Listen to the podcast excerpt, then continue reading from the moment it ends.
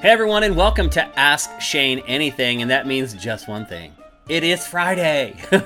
Hope you guys have had a good week. Sorry to have missed you on Game Face this week, but as you know, I had my sister in town who was visiting and is still visiting. Um, and there was also a national holiday on Tuesday, and unfortunately, we just couldn't get the show together. So, Game Face will be back on Tuesday, and we'll have a bunch of big games to discuss. Should be a great show. We'll see you there.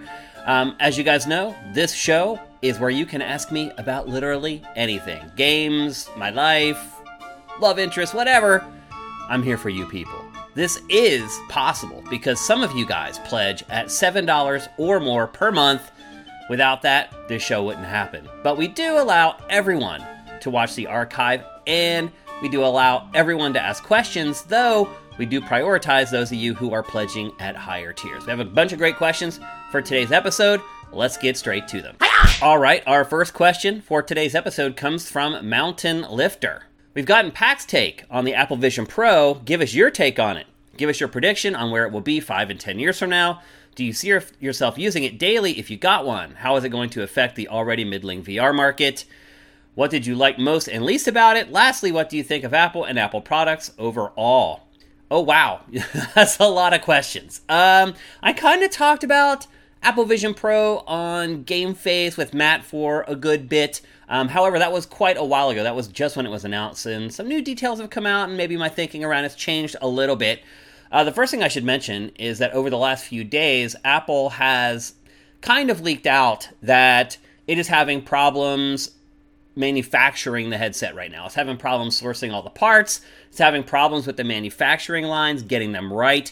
Um, it is a very complex product, and while there have been tons of other VR head mounted displays, none have been quite as complicated or expensive, to be honest with you, as Apple Vision Pro. So the first thing is, it looks like the launch of this thing is going to be very soft, meaning they're going to have appointments to buy it. You go into the Apple store, you make an appointment, then you go into the Apple store to check it out, and then you buy it. Um, I guess the first thing I would say is for the vast majority of people, 90% of consumers, the first few years of this thing aren't going to mean anything. Um, people may stumble across wealthy people who have them or just crazy Apple fanboys who have them. Uh, one thing that I saw during the whole crazy um, Titanic submarine tourism thing where the uh, sub imploded going down to the Titanic was there was a woman who had gone on one of those expeditions before who was not wealthy at all. And each seat in that sub cost $250,000. Now, some information came out later where if the sub wasn't full, he would start sending texts to people negotiating at cheaper rates, but generally, you had to pay $250,000 to go on the sub. And there was one woman who had went and survived the time before it imploded, and she had spent the 250k and she was not wealthy at all. She had basically saved her entire life and never bought a house so she could see the Titanic. So one thing I've learned through that and just general living is that there are some people who will put themselves out to buy things that they want. I'm kind of on the opposite end of the spectrum. I'm very paranoid about like being broke and not having money. Um, so I don't buy stuff for myself hardly at all anymore, honestly. Um, I mean, part of that is I'm older and I have most of the stuff that I want or the most of the stuff that I need. Um, but I'm very conservative with when I with buying stuff. Like I don't ever just go crazy and just buy something that's irresponsible. But there's a lot of people that do. Um, and so maybe the demand for this thing might be higher than people are thinking, but at $3,500, that's a really tough ask. Some people have mentioned that the Apple Watch, when it launched, was kind of the same deal. People thought it was insane to spend that much on it. Um, and also, by the way, you had to buy them with an appointment, um, just like you're going to have to with Apple Vision Pro. So there are some parallels between the two products there. Obviously, now Apple Watch is this thing that everybody has, and it's a new revenue stream for Apple. Um, so I think the first few years of Apple Vision Pro, it's going to be a dud. Not that people will dislike it, it's just so expensive it's out of reach for most people. So I don't think there will be a big zeitgeist around Apple Vision Pro out of the gate. Um, where will it be in five to 10 years, though? I think in five years, it will start coming down in price to the point where I wouldn't say the average person would buy it, but at least the average person might start considering it. Um, I do think the adoption is going to be way slower for Apple Vision Pro than it was for Apple Watch because it's a bigger bet. It's way more expensive. Even in five years, it's going to be way more expensive. So I think the first thing that Apple needs to do is they need to get the price to around a thousand dollars. And I know that's still like double almost what most like high end VR helmets cost. Um, but at a thousand dollars, there's enough people out there that it could become a big success and it could become a status symbol. Um, so I think in 10 years, you're going to start approaching mass consumer level for Apple Vision Pro. And by then, they will have had three or four iterations of it. It'll look better. It'll play better. It will be lighter, which I've heard is a really important thing. It's apparently these new ones, the at least the, the launch units, are so well built that they're heavy. Um, and that's been a big complaint. Um, you know, the other HMD manufacturers don't use plastic because they're trying to be cheap. They use it because of weight. Uh, weight is important with an HMD. Anything you're mounting on your head, over time, your neck's going to get tired if it's really heavy. So I think in 10 years, all that stuff's going to be sorted. Apple will be like, you know what, everyone else is right. We do need to make, to make this out of plastic to make it more comfortable. Um, and so I think in 10 years, it'll be around $1,000. And then the question becomes, does it replace the iPhone? Because I do think that that is what Apple's ultimate goal is. It's like, I don't think it's trying to recreate a new revenue stream. I think it's trying to protect its current revenue stream with the iPhone. And so I think, you know, while we're all kind of freaking out about, oh, it's $3,500, this is a long play for Apple. This isn't something that they're hoping to launch in a year and everyone's going to want it and it's going to be the sensation. Obviously, they'd love if that were the case, but Apple's smart. And I think Apple um, realizes that right now it's out of reach for most consumers and will be kind of a niche product. 10 years from now, I think that'll be a different story. And the question, again, the question becomes does it replace the iPhone as something that we use to communicate with others and use all the various apps? I mean, it's no coincidence that the debut media that Apple has put out uh, for the Apple Vision Pro has been kind of using apps and not really for gaming because I think they want to start imprinting on people that this can replace your phone someday. Um, so I think that's the goal with Apple Vision Pro. Again, I think Apple's playing the long game with it. I don't think they expect or it expects this to happen overnight. Um, I think a lot of um, there's gonna be a lot of evangelists out there over time, people who are crazy and spend the thirty five hundred dollars, and then people get to see it and try it. Um, so that'll be interesting. It'll be interesting to see how Apple demos it at its Apple stores. I think that'll be an important component to it. Um, do I see myself using it daily if I got one? Right now, maybe not. It depends. Like my lifestyle's a little different. So uh, my wife generally has to get up earlier than I do for work. So she goes to bed a little bit earlier than I do most nights, not every night, but most nights. Um, and so a lot of times, like, you know, I respect her and I want to make sure that she gets good rest. So I will play games with headphones on or whatever. And so I could see for me, Apple Vision Pro actually having some daily functionality for me where I would use it at night. Um, when I'm trying to respect my wife's ability to get some rest. So maybe. Um, I also, you got to remember, I have terrible motion sickness problems with VR. So I'm not even viewing this thing really as something that I would use to play VR. Now, I would hope that Apple Vision Pro would be the VR that would not make me sick considering the price tag. However, PlayStation VR 2, I kind of thought that about, and that was not the case. I still get sick from VR. So I'm not even looking at this device, honestly, as like a game playing device, the way probably most of you guys are. I'm looking at it more as like a daily driver functionality thing. So, to answer your question, would I use it every day? Probably. I think I actually would. Um, how will it affect the already middling VR market? I think it could open some people's eyes to VR that have shut themselves off from it so far because Apple is kind of a Trojan horse. Like a lot of people don't trust technology until Apple does it, which is a little weird, but it's just kind of the truth. So I do think it may ingratiate VR to a wider audience. Do I think it will help people maybe go pick up a, a Meta Quest 3 or buy some other VR HMD? I doubt it.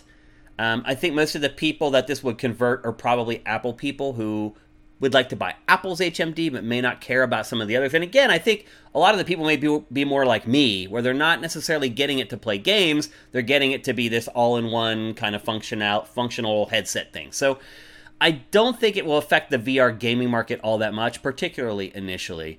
Um, and what I like most and least about it, what I like most about it is the pass through, the see through. Not that you can see through it, because a lot of VR uh, helmets do that, but that other people can see your eyes. As they say, the eyes are the window to the soul. You can read so much about what someone is trying to say or do by their eyes.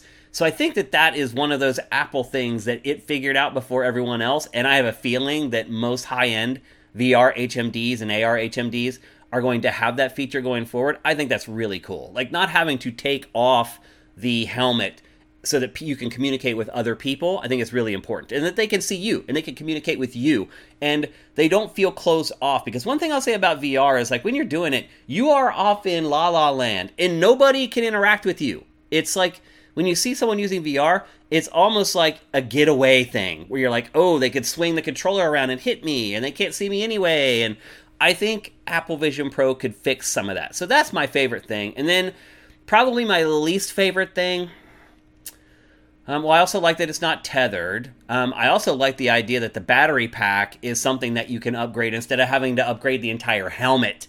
Um, a lot of people see the tether on the Apple Vision Pro and they think that it's connected to like a Mac or their iPhone. It's not. Um, it's completely self-contained. That tether is going to a battery pack that powers it, um, and so you could conceivably just buy better batteries instead of having to buy a new headset that has more life in it. So I like that as well. I think that's really smart. The thing I like the least about it, obviously, is the price. I think everybody feels that way about it. It's just too expensive. Am I going to be able to afford one? No, I can't. I can't afford thirty five hundred dollars for something like that right now. So I'm going to be the late adopter, and I did the same thing with iPhone. To be honest with you, um, I had a BlackBerry up until iPhone 5. iPhone 5 was the first iPhone I ever had. Um, and I didn't miss it. Like I love the BlackBerry. I love typing on the BlackBerry. I, I've said this before, but I once wrote an entire review for Madden on a flight on my BlackBerry. I could type like 50 words per minute on my BlackBerry. So I did not want to change uh, over to iPhone, and then I finally did. And of course, I was like, I probably should have done this earlier, and whatever. So I'm not the early adopter for Apple. I kind of wait until they figure out all the bugs, and until honestly I'm ready to move on to the new technology. Um, so yeah, I, the price to me is easily the biggest deterrent. I think everyone's going to agree with that. I think everyone watching this is probably like, yeah, $3,500 is too much for a consumer level device. Um, lastly, what do I think about Apple in general? I think Apple is still genius. I know a lot of people are like, oh, the new leadership isn't, they haven't invented anything like an iPhone. Well, here, it gets harder and harder. As new things are invented, it's harder to invent something new. So it's not fair to compare the people who are working at Apple now versus the people who are working at Apple back in the 80s and 90s because a lot of this stuff hadn't been invented yet. Every time something new is created, it's harder to create something new. So they're up against the eight ball. But here's what I really think about Apple that's impressed me over the last, I don't know, eight years is that Apple realized that the phone market was going to not go away, but they realized that their phones are being designed in a way that people will not need to upgrade as often as they did. Remember back like from the Apple 4 to the or iPhone 4 to the iPhone 5 to the iPhone 6, everybody was ditching the 4 to get the 5 and ditching the 5 to get the 6. That doesn't happen anymore. Like I have an iPhone, I don't even know what it is now, 11 I think, and it's like up to 14 like i you know i'm not the guy who's going to be upgrading every time anyway but you just really don't need to like i see people with the new iphone and i'm like okay, I can maybe see a little bit of difference, but not really. So I think as Apple has realized that people aren't going to be upgrading as much, they started looking at ways to bolster their business when they lost money from hardware, in all honesty. And what it's done is it's built itself into a services business. It makes more money on services now than it does off of iPhones. It just created this business out of nowhere. Like, I also saw somewhere that just the AirPods business alone at Apple is like a bigger business than like almost all of the Fortune 500 companies. I mean, you can go on and on about how great Apple is. It just is. Um, you know, people every once in a while they're like, "Well, you know what? What stock should I buy? Buy Apple stock." like there, there's no surer bet for your investment to pay off than buying Apple stock. It just look at the data. It just continually goes up and never stops. So I think Apple's a great company. I'm not an Apple fanboy or fangirl. As you know, I'm a late adopter. I didn't even jump on the iPhone until the iPhone 5. Uh, but I think there are still tons of brilliant people there who are way, way smarter than me. Um, and so, I, I don't know. I, am not an Apple fan per se, but I'm happy with all their products, and I think what they do is generally really, really smart. all right, next up we have a question from NeoJD. First, Alan Wake 2, and now Like a Dragon Gaiden will be digital only. While both are being offered at a lower cost, I'd rather have them physically. How do you feel about this? Is this going to become a new trend? Okay, so what Neo JD is talking about here is that there are new, and I would call them AAA, quadruple A games, whatever you want to call them, big budget games that typically um, have sold physical and probably will sell pretty well. These two games in particular, they are never ever releasing physical versions of the games. Now, here's what I think. I think they'll change their minds eventually and they'll do some kind of like limited run physical where they maybe charge more than $70 for the physical version of the games. But as of right now, the messaging is that there will never be physical versions of either one of these games. And it is kind of a new trend that hasn't really happened yet with big games. There's been like B level games where they're like, you know, it's probably not worth doing a physical run of this. I can kind of get that. Uh, but for big budget games to not have a physical version, this is something new. And I agree with you, Neo JD. I don't like it. I do like physical games. And I think what you and I both have to accept is that we are increasingly becoming the minority. For a long time, it was like 50 50 digital sales to physical sales. Now the digital is starting to creep up over 50%. And it's to the point where a lot of people are just like, I just don't want a bunch of clutter. And I'll be honest with you, you know, as I've gotten older, I am.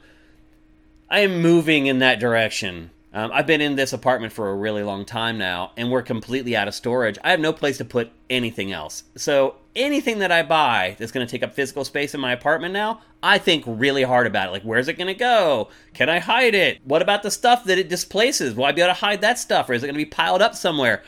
I think about that stuff now. Now, again, I'm living in an apartment. If I had a house with an attic and a garage and a lot of storage, I may think about things differently, but that's just my situation. So I am slowly transforming over to the idea of digital only, but I still like physical.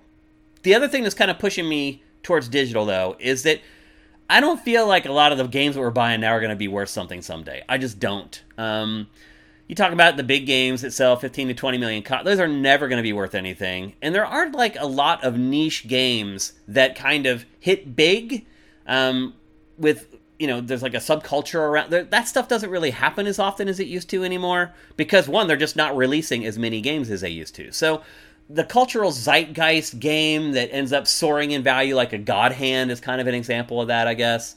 Um, we just don't get much of those anymore, and so that stuff is kind of pushing me towards digital. Um, I'm looking at like I have a gigantic Xbox 360 game collection, and I look at that now, and like it's pretty long after the 360 was sent out to pasture, and really none of those games are worth hardly anything. So I'm really starting to kind of understand the digital only future.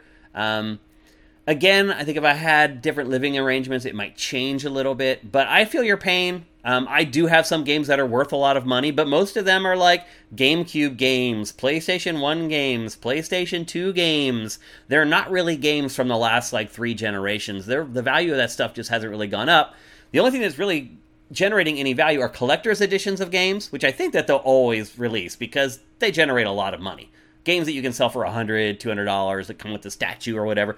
Those still increase in value, and then limited edition consoles and handhelds, those still generate money as far as like increasing in value over time, but most games do not. So, unfortunately, Neo JD, I think both you and I are fighting an uphill battle, and I do think there's a good contingent of players like that on Sifted in general, but I think our days are sunsetting. Next up, we have a question from Cinetyke. Hey Shane, we've seen a lot of trailers recently between all the showcases. It seems like there's a lot of good games between 2023 and 24, but my question is, how have the trailers and announcements changed over the years? It feels like lots of CG trailers have come out, which are divisive in reception. How does it compare across the years? Personally, I'm totally at a point in my life where if it's coming within a year and the trailer doesn't use gameplay, I'm instantly out. I have increasingly little time to spend with games. I guess what I would say is that trailers have not changed much in like 10 years. and basically, what's happened is PR folks have established a pattern of how to market games. And most marketers have refused to stray from that pattern. So you get the same thing almost every time with every game well, I'll say every game that has at least a moderate budget, a, moder- a moderate marketing budget. So what happens is you get a debut trailer, and 70% of the time, I would, I'm just guessing, 70% of the time, I would say it's a CG trailer. And then after that, you get the gameplay trailer. And the gameplay trailer is a cinematic trailer. It's like cut together dramatically, but it generally uses all in engine footage so you can see how the game actually looks.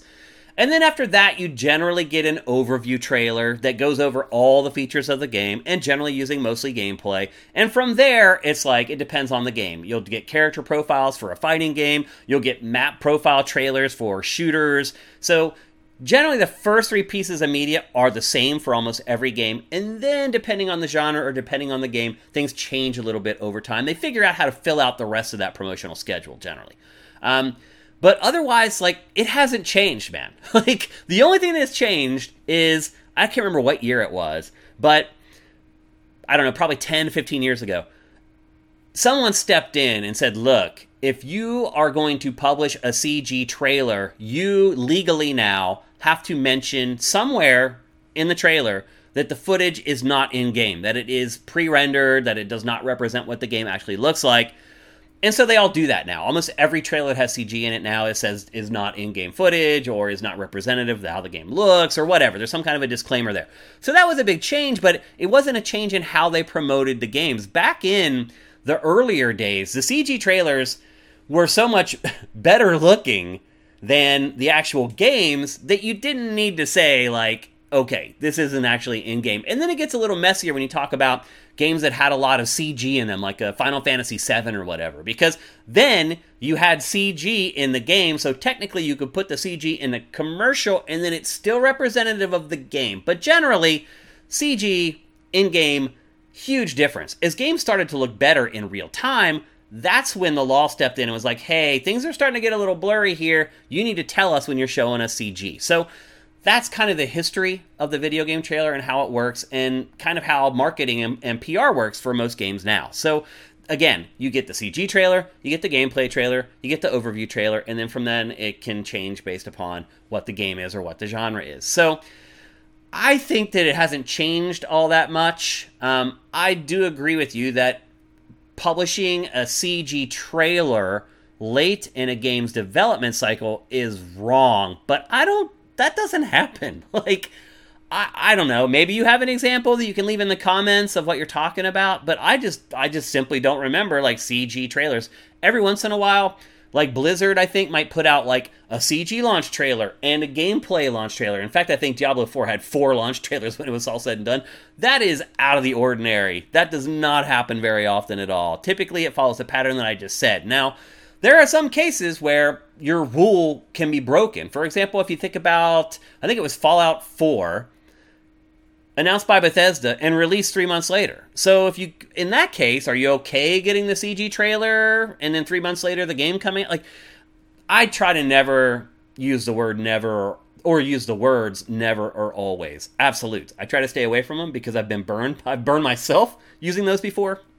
So using a hard and fast rule of like, oh, it's a CG trailer, I'm out. That seems a little extreme to me, particularly because let's be honest, like most games now we're not getting these like announcement trailers and then the game comes out five years later. Now, Bethesda, obviously, with Elder Scrolls 6, there are some exceptions, but generally that doesn't happen anymore. Usually games are announced. Nintendo's really good at this announcing a game and then it comes out three months later. And I think a lot of publishers are kind of that way. Um, so, you know, to say that as soon as you see CG, you stop watching, I mean, I get it, man. My time is precious, let me tell you, especially this week with my sister and my nephew here. Like, I just need to find like 20 minutes here, 10 minutes there to work. Because the other thing, too, is they're staying in this room. and so if they sleep in, I can't work. If they stay up late, I can't work. So it was just all this week, it's been me like trying to shuffle my time, trying to get anything done. Um, so I get that. Like, my time is really tight, but I like CG trailers because a lot of times they're just there to portray the idea of the game or the tone of the game while looking as good as possible. Now, I do understand casual people can be fooled by them. We're not casual people. Come on. we, we know what's going on. We know a CG trailer, what it's for, is to get you excited about the idea the, or the concept of the game and show it in as, in as bright a light as possible. So, I don't know, Cinetite, um, if I can agree with you on too much here. I do get the whole idea that you're short on time, but I mean, most trailers are 60 seconds long. Are you really counting those that extra 30 seconds that you didn't watch? I don't know. Um, so I think trailers have gotten better over time. I think the way they edit them, although using trailers for B-roll, one thing I've, I've noticed about them that's really annoying to me and I'm sick of is the dip to black.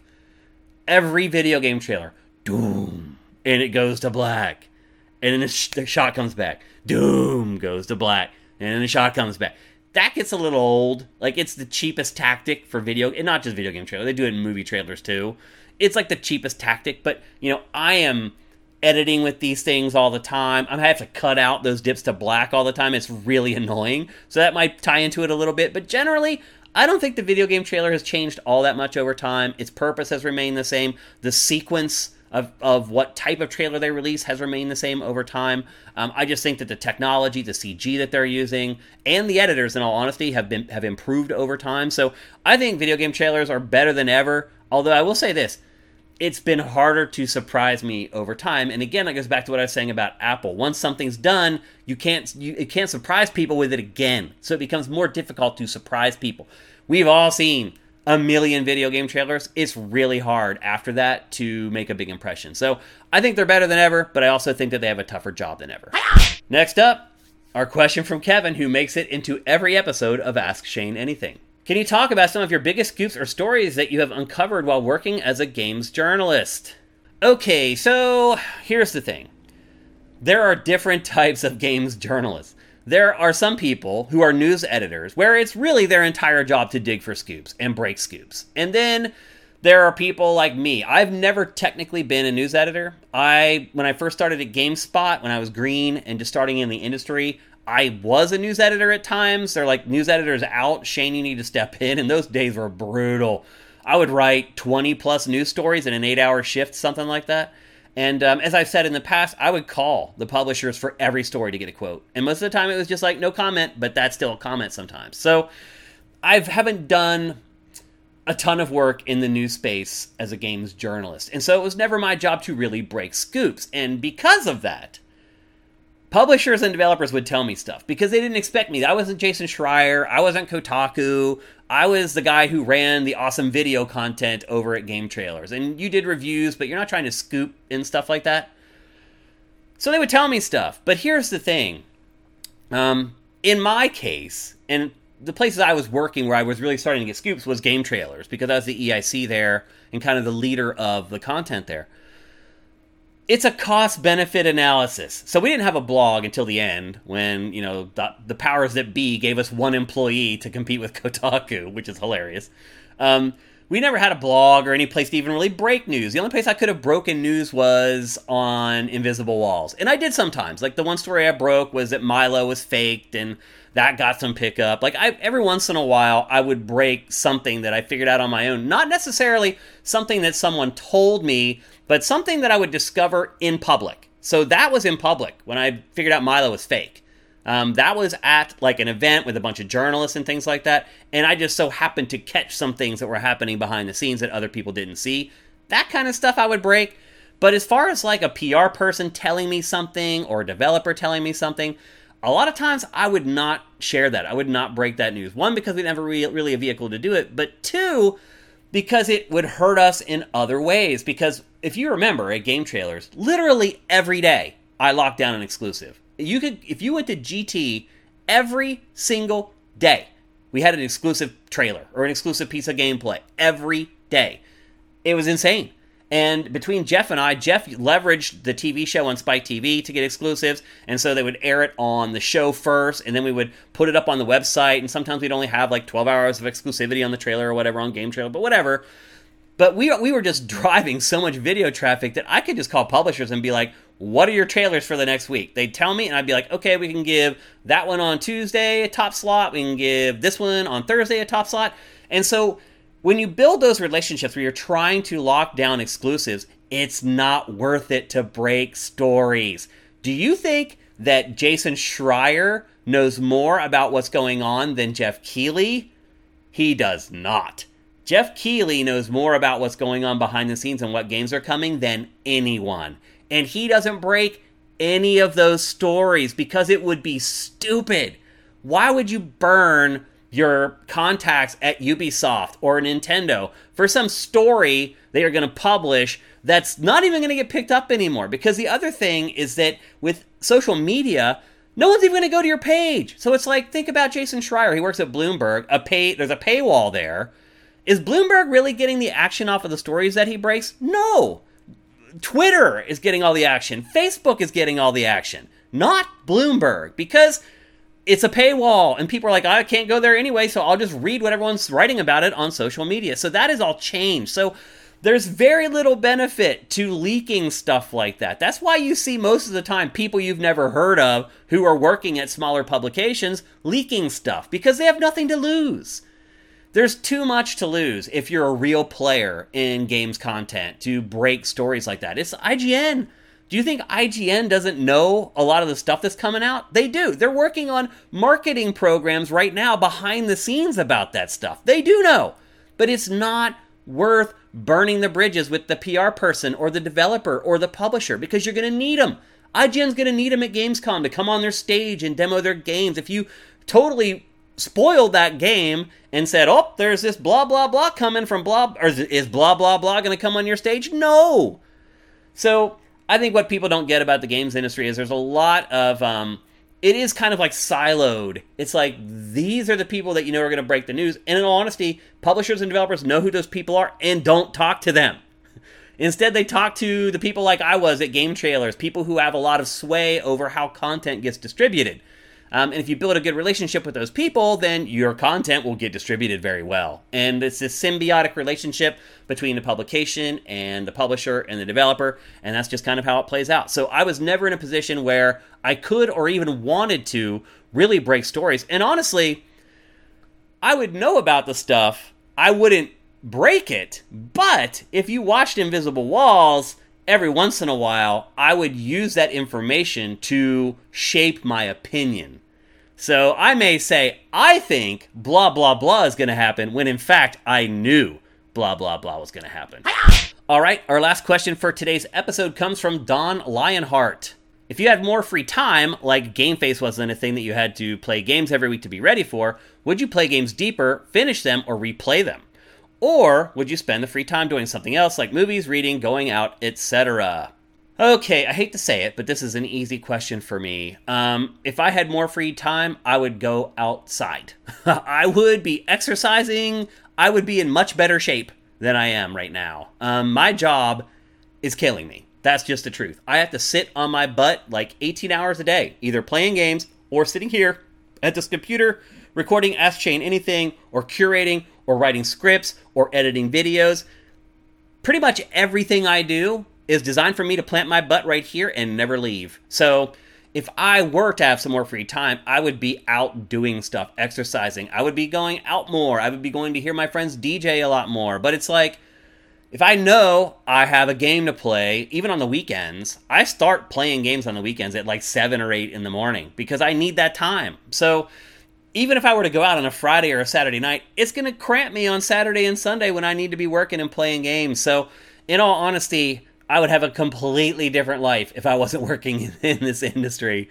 Because um, it is tough. It's like you work your eight hour, I mean, let's be honest, I work 12 hour days usually, but you work your work day and it's not over. Like most of y'all, you get off work, you go home, you eat dinner, and you have the whole night to do whatever you want to do. You get off work on Friday today, yay. You got the whole weekend ahead of you. You can choose whatever you want to do for the entire weekend. The sky's the limit. You can go wherever you want to go, do what you want to do, hang out with who you want to that doesn't work for people who work in this industry. You do the nuts and bolts of the job all day, and then you got to play. Um, it's, I know people are like, you're lucky you play games for a living. I really wonder how many people would be able to do what we do for more than a month because you guys are conditioned to have your free time. I'm conditioned to not have my free time. Um, so, what would I do if I didn't have to do Game Face and play a ton of games? I would go out and I would do stuff. I would touch grass. Would be out there. Like I've been trying to get into like pickleball. Like it's like basically like um like court tennis. It's like a very simple, like it's not as hard on the joints is what I'm getting. It's tennis without the physical punishment. So I've been trying to get into that. There's like a league going down at Venice Beach that I'm trying to get into. I just can't do it. I just don't have the time. I can't be there when the league has its games. Um, it's i mean this job kills you it literally kills you so if you find people who work in this industry who are over 30 and aren't at least a little bit overweight i, I point me in their direction because i need to figure out how they're doing it because I have been trying to do this for 20 some years and I haven't figured out how to do it yet. I go through phases where I'll get like crazy in shape um, and then I'll stop because of my job and then slowly the weight comes back until I get to where I am now. And then I'll do, but I'm getting old now. Like I can't, before I did like an, the insanity workout, where like for three months I just worked out like crazy and was really dedicated to it and cut like all this weight.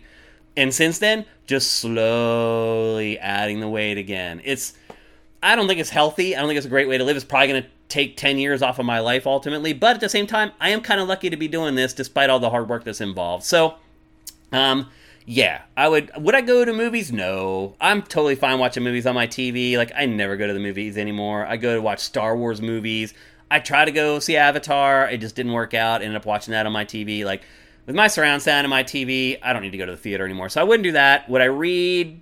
I mean, the internet, sure. Like I read all the time, but it's only it's on the internet. I don't really read books per se. I would go out a lot more and I would exercise a lot more. I definitely miss uh, those parts of life that most people have. All right, that's it for Ask Shane Anything. I hope you guys have a banner weekend. A lot of you guys are probably finishing off some of the big games from last month. You're playing Diablo 4, you're playing Street Fighter, which I have played a ton of against my nephew here over the last like week and a half. Uh, we got to play a lot of head to head against him, which was great. Uh, maybe you're still trying to finish off Zelda, all that stuff. July is here. There are some pretty big games coming out this month, but uh, it's really hard to beat June. That was a great month for games. So I hope you guys are still enjoying all that stuff. Hope you guys have had a great week. We'll be back on Tuesday for Game Face. Lots of big games to discuss there. We'll see you then.